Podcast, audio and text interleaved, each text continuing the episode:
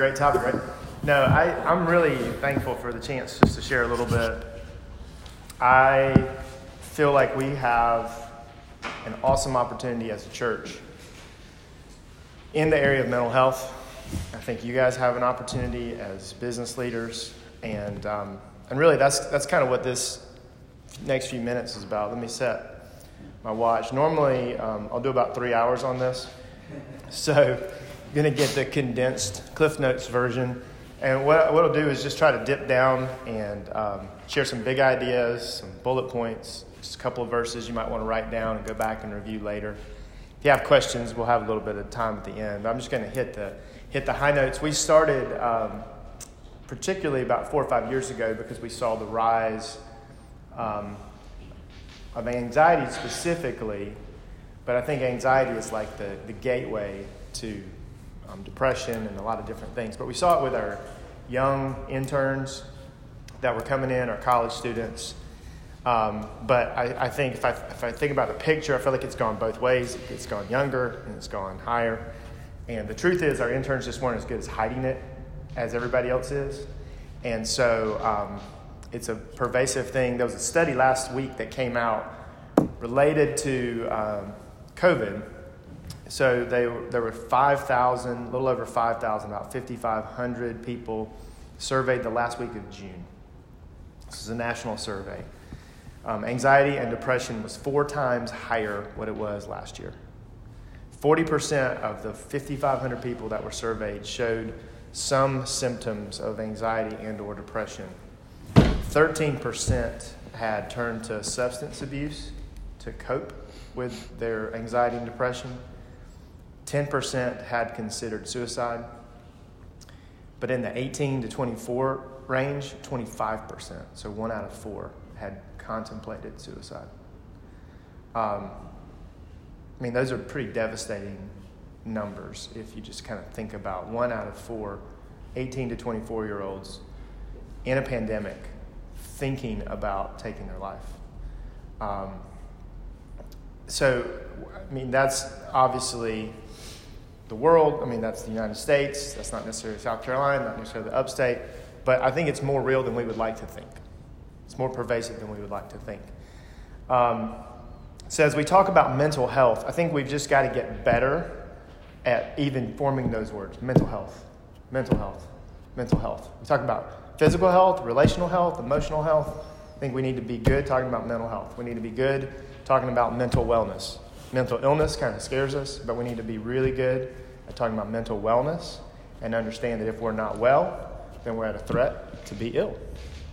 And um, you talk about a way to serve people, way to serve people in your business, to have good, fully formed ideas around what mental health looks like for those that you're responsible for, and to help them get some things that they might not be able to get for themselves because they can't see it for themselves. Um, and I'm talking about that at, at the very end. So, um, some of the resources that have been helpful, we actually have a support group here at Grace called Family Grace, and it's for family members that uh, have someone who is struggling with a mental health issue. And it's a very broad range of mental health issues, and these groups come together. I served as a pastor um, overseeing one of those groups and met a lot of great people and had a lot of great, great stories that were shared um, a lot of great struggles. Um, but that's, that's kind of a part of our um, curriculum now, and then the care ministry has done a lot of great stuff. So there's some more resources that are available that you can adapt. Because here's the thing anxiety does not discriminate, does not care. Age, gender, economic status, race. Um, it's in your workplace, it's in your neighborhood, it's in your household. It might be even in your soul. Might be something that you're, you're struggling with um, this, this morning. Uh, and I guarantee you, this talk is going to go way better than my dreams about this talk last night. Um, it was, it's just crazy what goes through your brain. And it's so vivid, and you wake up and you're like, was that, was that real? No, that wasn't real. I'm in my bed. Um, but, you know, and it just reminds me, as I was getting ready to um, talk this morning about like we really don't understand what's going on up here. We have no idea. Like this is like you know like human beings, pinnacle of God's creation, right? created in his own image, the only thing created in his own image. And then he gives us this complicated brain with all of these functions. And, and when we think we know, we're just scratching the surface. And so um, I think that's why we got to be humble when we talk about um, issues of mental health because we really, really don't understand how it all works. Um, but the Bible does give us some insight, and then we have a lot of good tools. Um, so it doesn't discriminate. Two, it comes in all shapes and sizes. And so this was uh, helpful for me. Um, uh, we've got, I've got a, a daughter, 17 year old daughter, who, I mean, she'd be general anxiety disorder, classic. If you read it in, in a book, be like, oh, yeah, that's her. And so I've got some up close and personal experience. And um, so some of the things that we didn't notice earlier, physical, physical problems like headaches and sleeping, not sleeping well, and stomach aches, you know, they present as physical issues. They really could be tied to anxiety. Um, someone who might be an over planner, you, know, you could look at that person and go, man, they're really meticulous. Like, I want them on my team. They don't miss a detail. Well, they also might be really anxious. Um, intolerance of uncertainty. You might go, man, that person's really stubborn. That employee, I mean, they just don't like change. I throw a new idea at them, they challenge everything. Um, it may be that anxiety is a big issue for them. Uh, avoiding events, avoiding activities. You might say they're really inflexible or they're lazy. Um, it can also be anxiety. Um, agitated, angry, anxiety induced. Um, here's one that kind of catches you by surprise the irony. Someone who has very high expectations for themselves and they perform really well. I mean, they are the valedictorian, they are the sales leader, they are the team leader, they're on the management track. And it, it may be that they are a really anxious person, and that is part of how they cope with their anxiety, is high, high performance. We've got a girl downtown right now, let's say her name's Allison.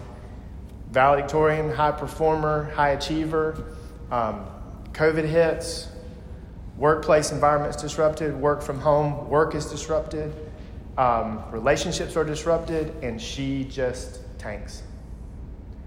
Doesn't see it coming surprises her, scares her. She moves home three hours away to be with her family because at, in Greenville, she can't get out of bed and function day to day.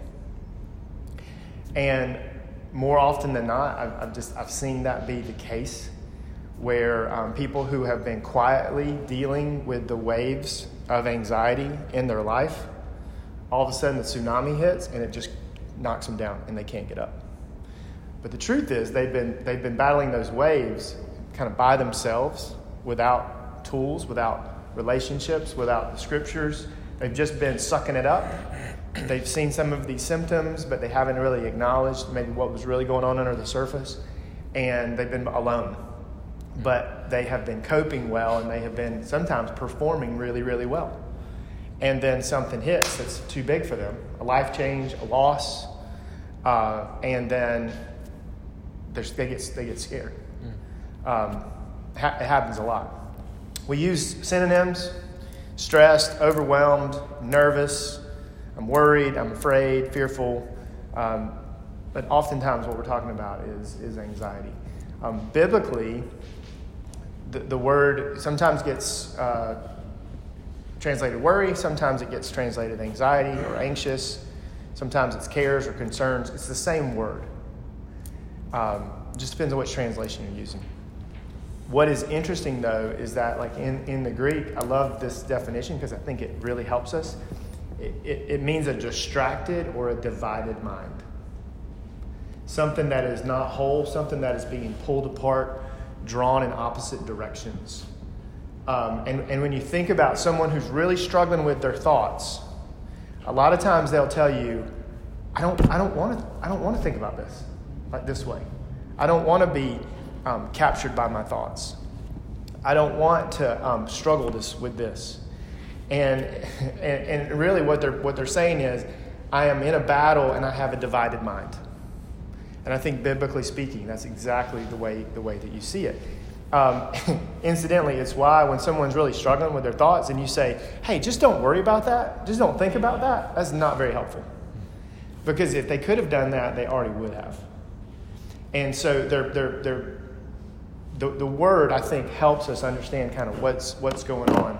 Um, Mark chapter 4, uh, I'll, just, I'll just summarize this one for you, but this is the, uh, the farmer who plants the seeds, right? Four different types the footpath, where Satan comes and takes it away, the rocky soil, receive the message, but there's no roots, so they fall away.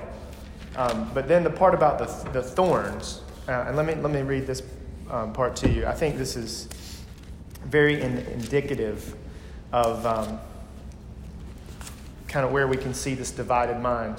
Um, the seed that fell among the thorns represents others who hear God's word, but all too quickly the message is crowded out by the worries of, the life, of this life, the lure of wealth, and the desire for other things. Mm. So no fruit is produced. And, and you read that and you go, okay, desire for other things, yeah. Uh, big blanket statement, chasing after stuff that's not good for you. Lure of wealth, yeah, get that. Can't be, can't serve two masters. But then you just kind of read this, crowded out by the worries of this life. And I think all of us know exactly what that feels like. And it's, it, it sneaks up on you the idea of, of a good thing that gets crowded, that gets choked, that, get that gets pulled apart. And it equates the worries of this world with those, with those other things.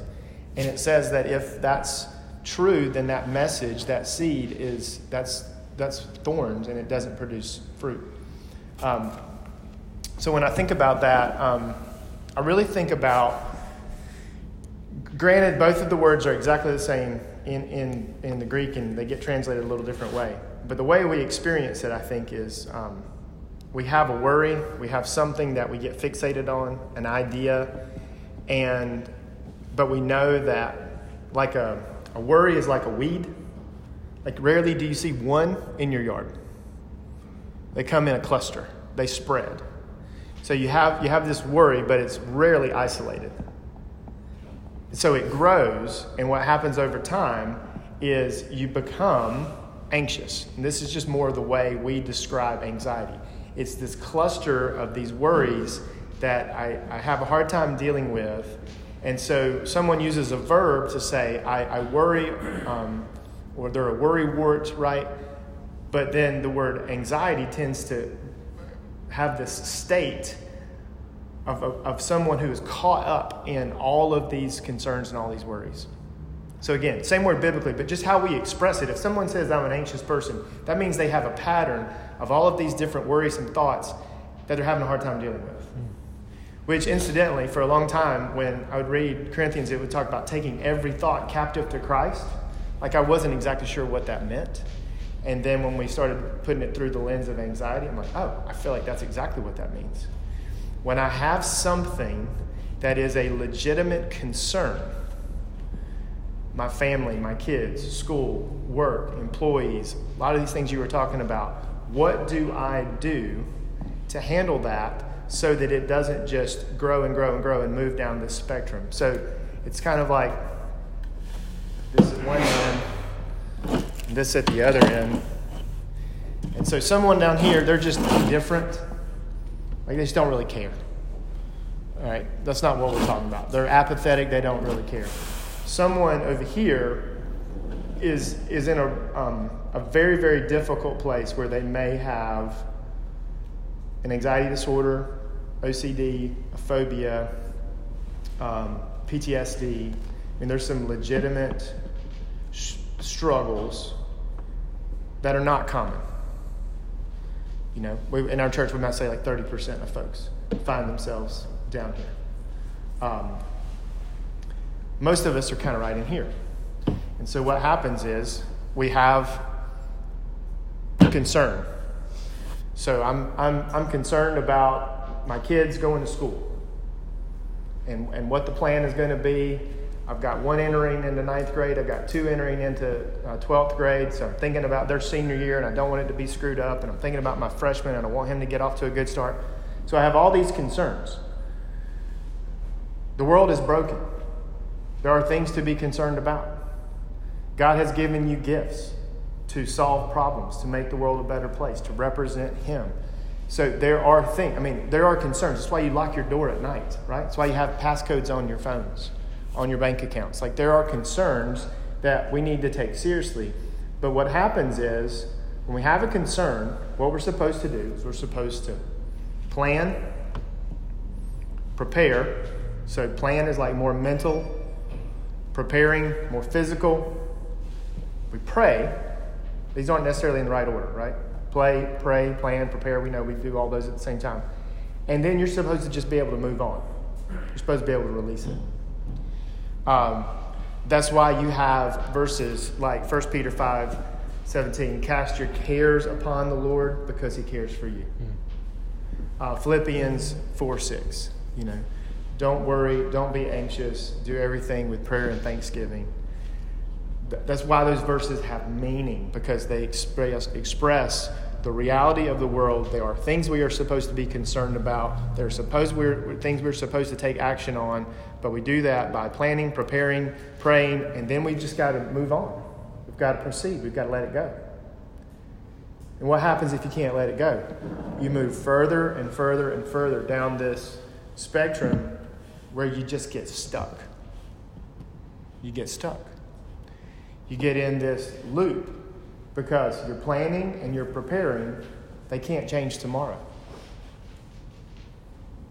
There, there's no benefit from being a prophet. There's nothing that you can do to change what's going to happen uh, in the future, meaning you can't predict it.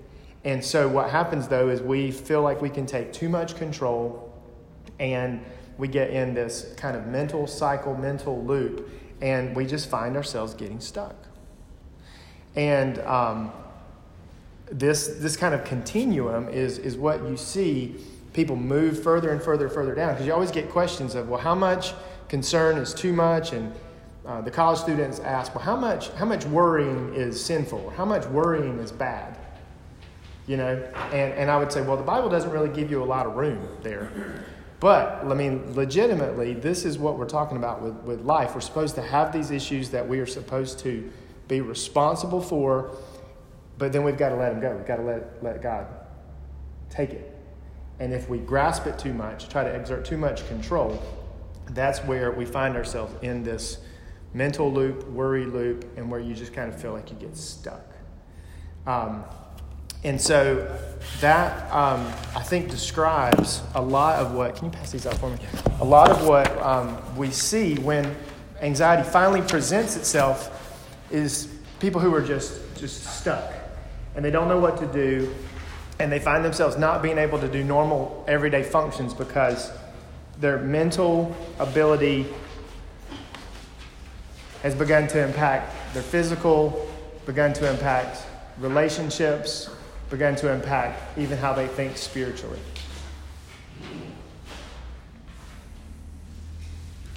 And so, one of the um, one of the things that you have to do when you're I think language is important. That's why, you know, when someone says they struggle with anxiety, you want to say, well, tell me what that, what that looks like.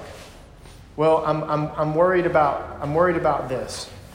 And, and then I like, with my daughter, I like to say, okay, is it a worry or is it, is it a concern that you have that we can name, that we can plan for, prepare for, pray about, and then release? But no, we find out that if you ask that question, she's not really worried about something that's happening tonight. She's worried about something that's happening next year, or something that might happen when she drives down the road, or something that might happen with a friend, or something that might happen, might happen, might happen. And there's really nothing we can do about that.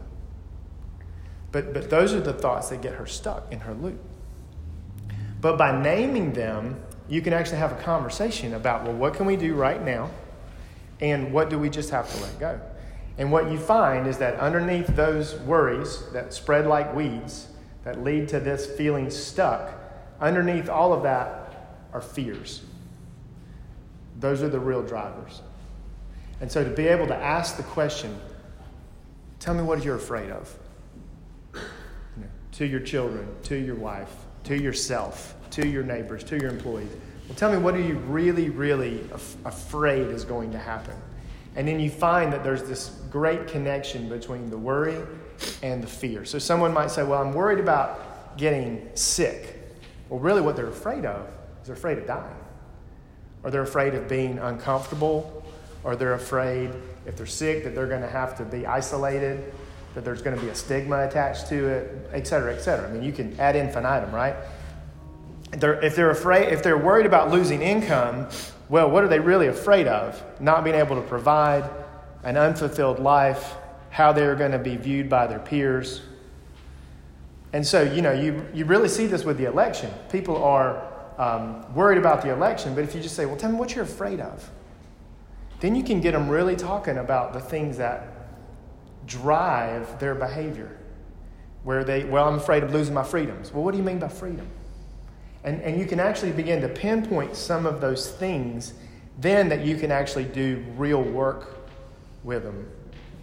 And so you, but you got to get beyond this kind of worry, anxiety level down to what are you afraid of? And, and name it, give voice to it. And so, um, last, last minute, just let me show you. I think the, the biggest thing that we could take away from our understanding of Scripture, understanding of how um, God addresses this issue, it always comes underneath his, his character. So in passages like Matthew 6 or Luke 12, he talks about how we have these worries, but yet he takes care of the birds and he takes care of the flowers. And so if he's going to take care of them, how much more so is he going to take care of us? And, and it's interesting, particularly in, in Luke 12, he's very compassionate. You know, he says, um, little flock. Like, I, I know this is, this is difficult. He's not harsh. He's not, you shouldn't worry about that. You're being stupid. You're not spiritual. You're foolish. He's like, little flock. Just, and he's reminding people, this is who I am. Therefore, this is what I have done for you and what I can do for you.